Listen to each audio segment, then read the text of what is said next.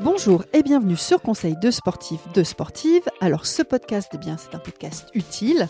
Il a pour vocation à vous accompagner dans la pratique, répondre à des questions bah, que vous vous posez ou tout simplement vous aider à reprendre le sport. Alors moi je suis Sandrine, je bosse chez Decathlon et à mes côtés, eh j'ai toujours la chance de recevoir des experts, des pratiquants, des passionnés. Alors l'expert de la semaine, eh c'est un passionné de road trip, d'aventure, pas à vélo, pas à pied, mais en van. Alors est-ce que vous, vous avez déjà tenté la micro-aventure en van et de surcroît en famille? Moi je pense que ça doit tenter pas mal de monde, mais avant de franchir le cap, eh bien, on se pose pas mal de questions. C'est grâce à Benjamin eh bien, qu'on va lever les freins à la pratique ou démystifier la micro-aventure. Euh, Benjamin va nous partager ses tips, ses astuces. Bonjour Benjamin. Bonjour. Est-ce que tu peux te présenter personnellement, professionnellement, et puis aussi me dire de qui est constituée ta famille Alors, je m'appelle euh, Benjamin Lafou, euh, je suis papa de quatre enfants euh, et je suis concepteur de tentes de toit chez Decathlon sur le site de Quechua à Salanches. Les enfants, il y en a quatre et c'est quoi? C'est garçon, fille? Euh, Garçon, fille, garçon, fille. J'ai eu euh, un grand garçon euh, de 12 ans maintenant, une fille de 10 ans et les deux derniers sont des jumeaux, ils ont 4 ans. Et tu vis où? Je vis à Saint-Gervais, donc en montagne, un petit peu au-dessus du site de Quechua qui est dans la vallée de l'Arve, à côté de Chamonix et Salanches. Avant de rentrer dans le vif du sujet, j'aimerais quand même bien que tu m'expliques, que tu nous expliques comment toi, tu es arrivé à la van life?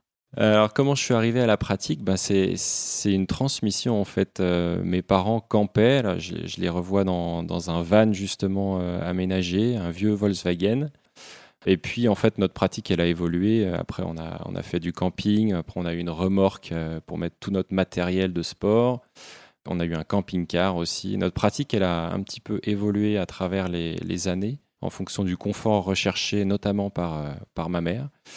et, puis, euh, et puis au final, on a un petit peu été abandonniste de la pratique. Et là, moi, je, je la reprends et je la retransmets à mes enfants. Euh. donc c'est une histoire de transmission. Et là, toi, avec tes enfants, ça fait quelques années? J'ai toujours pratiqué. mes enfants, à six mois, ils étaient au camping et, et on a toujours pratiqué la van life, c'est pas forcément faire le tour du monde. On est bien d'accord. C'est aussi des micro-aventures. Ça peut être deux, trois jours. Ouais, c'est même, c'est même surtout euh, dédier un véhicule à un voyage qui sera beaucoup plus local. Et ça, je pense aussi que c'est une tendance de, délaisser un peu l'avion et les longs courriers qui ont un impact environnemental euh, assez fort et se dire bah, plutôt que de, de parcourir 2000 km sans savoir vraiment ce que j'ai euh, traversé, repartir dans une optique de de savoir euh, par où je suis allé, de faire des, de l'itinérance et puis de rencontrer en fait les gens euh, sur le chemin. C'est, je pense que c'est plutôt cette optique-là euh, qui est recherchée par les van lifers. Ouais, donc tu me confirmes bien que le van life, voilà, c'est pas forcément des, des séjours très très longs, mais c'est peut-être juste le vendredi soir après ta semaine de travail de dire bah, tiens on prend on prend notre véhicule, on prend notre van et puis on va s'évader deux jours pas très loin de chez nous. Oui, absolument. C'est vraiment l'objectif en fait. c'est l'itinérance, mais c'est surtout de pouvoir partir très vite d'être déjà quasiment équipé, de mettre euh, les caisses à l'arrière euh, qui sont déjà euh, toutes prêtes dans le garage, à l'arrière du véhicule et, de partir. J'aimerais bien d'ailleurs que tu me donnes, voilà, pour toi, les avantages, les bénéfices que tu tires de ces, on va dire, de micro-aventures ou de cette van life. Moi, le premier bénéfice, mais c'est en tant que sportif, c'est de pouvoir avoir mon équipement et tout mon équipement avec moi. C'est vrai que les voyages en avion, bah, moi je suis kitesurfer, euh, c'est compliqué. On a beaucoup de matériel, on n'a pas forcément euh, l'occasion de pouvoir louer aussi. Donc euh, déjà avoir ses vélos, avoir son kayak, avoir son matériel et pouvoir l'emmener en camion, c'est un, avantage. L'autre avantage, comme je l'abordais, c'était vraiment la flexibilité de pouvoir partir du jour au lendemain. Et puis après, en fait, le, dernier, c'est euh, de pouvoir euh, voir du pays à proximité. Donc, c'est de se faire des micro-aventures, de découvrir des endroits euh, en France ou à proximité qu'on ne connaît pas. Et peut-être qu'avec le Covid, on a, on a redécouvert mm. des sites à proximité qui sont des petites merveilles. On a vraiment beaucoup de chance en France de pouvoir le faire. Donc, c'est de repartir dans une, dans un voyage local ou, de se réapproprier en fait les 500 km de, de rayon qu'on a autour de chez soi. Et si je pense à tes enfants, est-ce qu'il y a d'autres avantages qui sont plutôt liés à, la famille, aux enfants? Il y a des choses en particulier? Alors les enfants, c'est les premiers à sauter dans le camion, ça c'est c'est sûr. Euh, je pense qu'ils ont malgré leurs chambres qui sont remplies de jouets, euh, et en fait ils ont besoin aussi de cette simplicité et puis de cette euh, sobriété, de se retrouver peut-être ensemble dans un espace limité, et euh, ouais, je ne saurais pas exactement euh, décrire pourquoi ils aiment ça, mais c'est sûr que c'est des promoteurs de, de, la pratique, c'est évident. Est-ce que tu penses que euh, c'est finalement... alors tout à l'heure, on a dit que oui, c'était tout type de profil. Donc tu me confirmes finalement que c'est accessible à tous et à toutes il n'y a n'y a, plus vraiment de contraintes parce que même suivant son véhicule, on peut s'équiper du strict minimum. Il n'y a, a, pas besoin de grand-chose en fait. Hein il y a besoin de, de, planifier un petit peu son, son road trip, mais et encore, hein, c'est aussi l'objectif, c'est de planifier le moins possible. Même si on n'a pas de van, euh, même si on n'a pas de véhicule dédié, on peut faire cette pratique. Donc euh, non, non, c'est une pratique qui est très accessible. Aucune contrainte, euh, tu, tu n'y vois aucune contrainte. tu fais un peu la transition sur une de mes autres questions.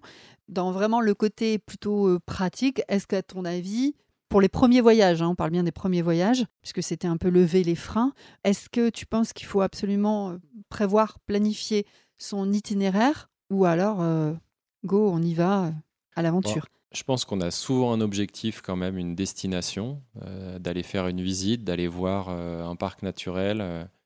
donc l'objectif, il est souvent clair. Par contre, le chemin pour y aller, il peut être très varié. C'est ça vraiment l'intérêt. Ou alors c'est une région qu'on veut traverser. On ne sait pas vraiment où on va se poser. On ne sait pas vraiment combien de temps on va rouler, s'il va faire beau, s'il va, va faire euh, moins beau et qu'il va falloir euh, se détourner de l'itinéraire euh, prévu. En tout cas, c'est c'est vraiment beaucoup plus libre qu'une pratique de camping statique qu'on a l'habitude de voir habituellement, où on doit réserver une semaine, deux semaines en fait son emplacement. Là, on n'est plus du tout sur cette, sur cette expérience-là.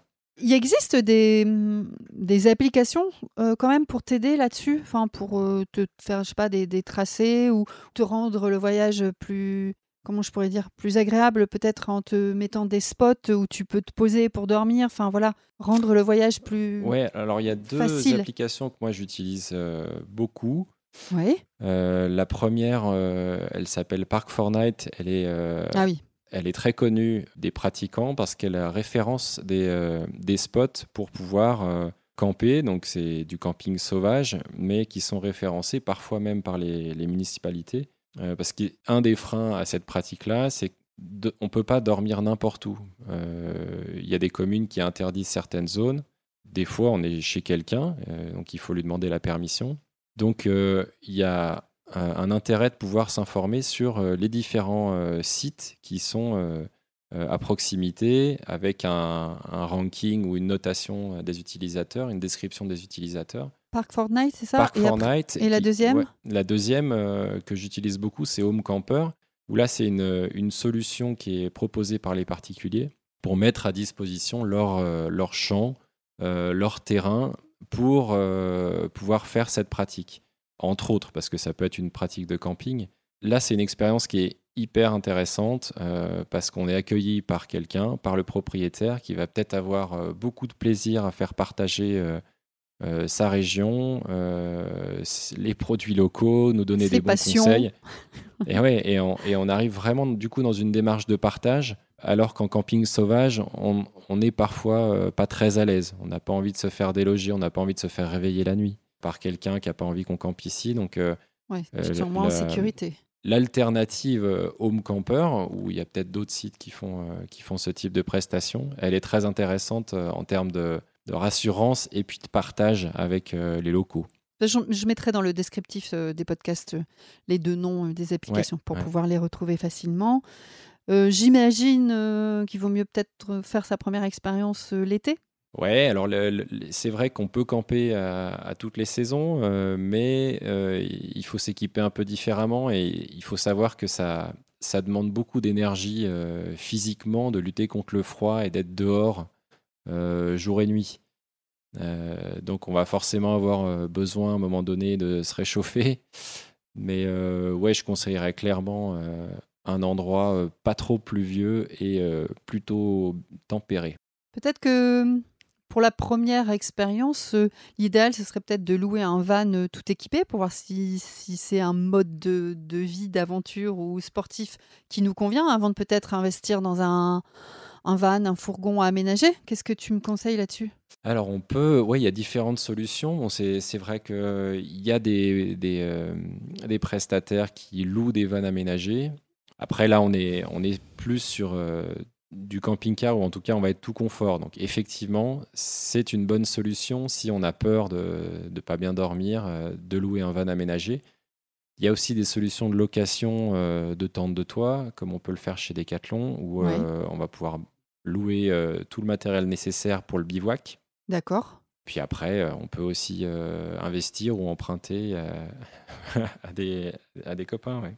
Si on rentre euh, un peu plus dans, dans, le concret, là on a parlé un peu du premier, euh, voilà comment bien préparer son premier voyage euh, en van. Après, de quoi j'ai besoin? Est-ce que tu as une liste un petit peu des, équipements indispensables pour faire en sorte que mon séjour soit réussi? Oui, alors il y a différentes fonctionnalités en fait qui seront nécessaires. Il y, a, il y, a, la cuisine, il y a la gestion de l'eau, il y a la gestion de, de l'autonomie, les assises. Donc tout, tout ça, en fait, c'est et le couchage. Hein. Il y a, il y a quand même euh, pas mal de choses euh, auxquelles il faut penser. Et si on les prend euh, par rubrique, alors Ouais, donc si, si on prend l'autonomie, alors on va avoir besoin de recharger un téléphone, par exemple, une, une lampe. donc il y a des gens qui, achètent carrément un panneau solaire et puis une batterie annexe pour pouvoir faire cette, euh, cette fonctionnalité. Euh, moi, personnellement, j'en suis pas là parce que je, gère euh, entre mes arrêts au camping, dans les restaurants et, et dans divers endroits. J'arrive toujours en fait à recharger, même sur le, le, port USB d'un véhicule, l'ensemble de mes, de mes éléments électroniques. Après, sur la gestion de l'eau, alors euh, évidemment des gourdes, peut-être euh, des, des, gourdes isothermes pour pouvoir conserver du café ou, euh, ou de l'eau chaude qu'on aura fait bouillir le matin. Un réchaud, ça c'est parfois intégré dans les camions. Alors les gens qui aiment bien bricoler, ils vont pouvoir se faire un petit plan de travail avec un réchaud. ça c'est pour les plus bricoleurs d'entre nous. Après, dans les autres équipements indispensables, donc là on a parlé de la gestion de l'eau des énergies, tu m'as parlé de la cuisine. Et pour, euh, pour la toilette, comment on fait pour se laver? Alors, pour la toilette, il y a un produit qui est euh, vraiment un indispensable, c'est euh, la, douche pression ou la douche solaire. Moi, personnellement, pour, pour parler de, ma pratique perso, moi, j'utilise beaucoup la douche pression.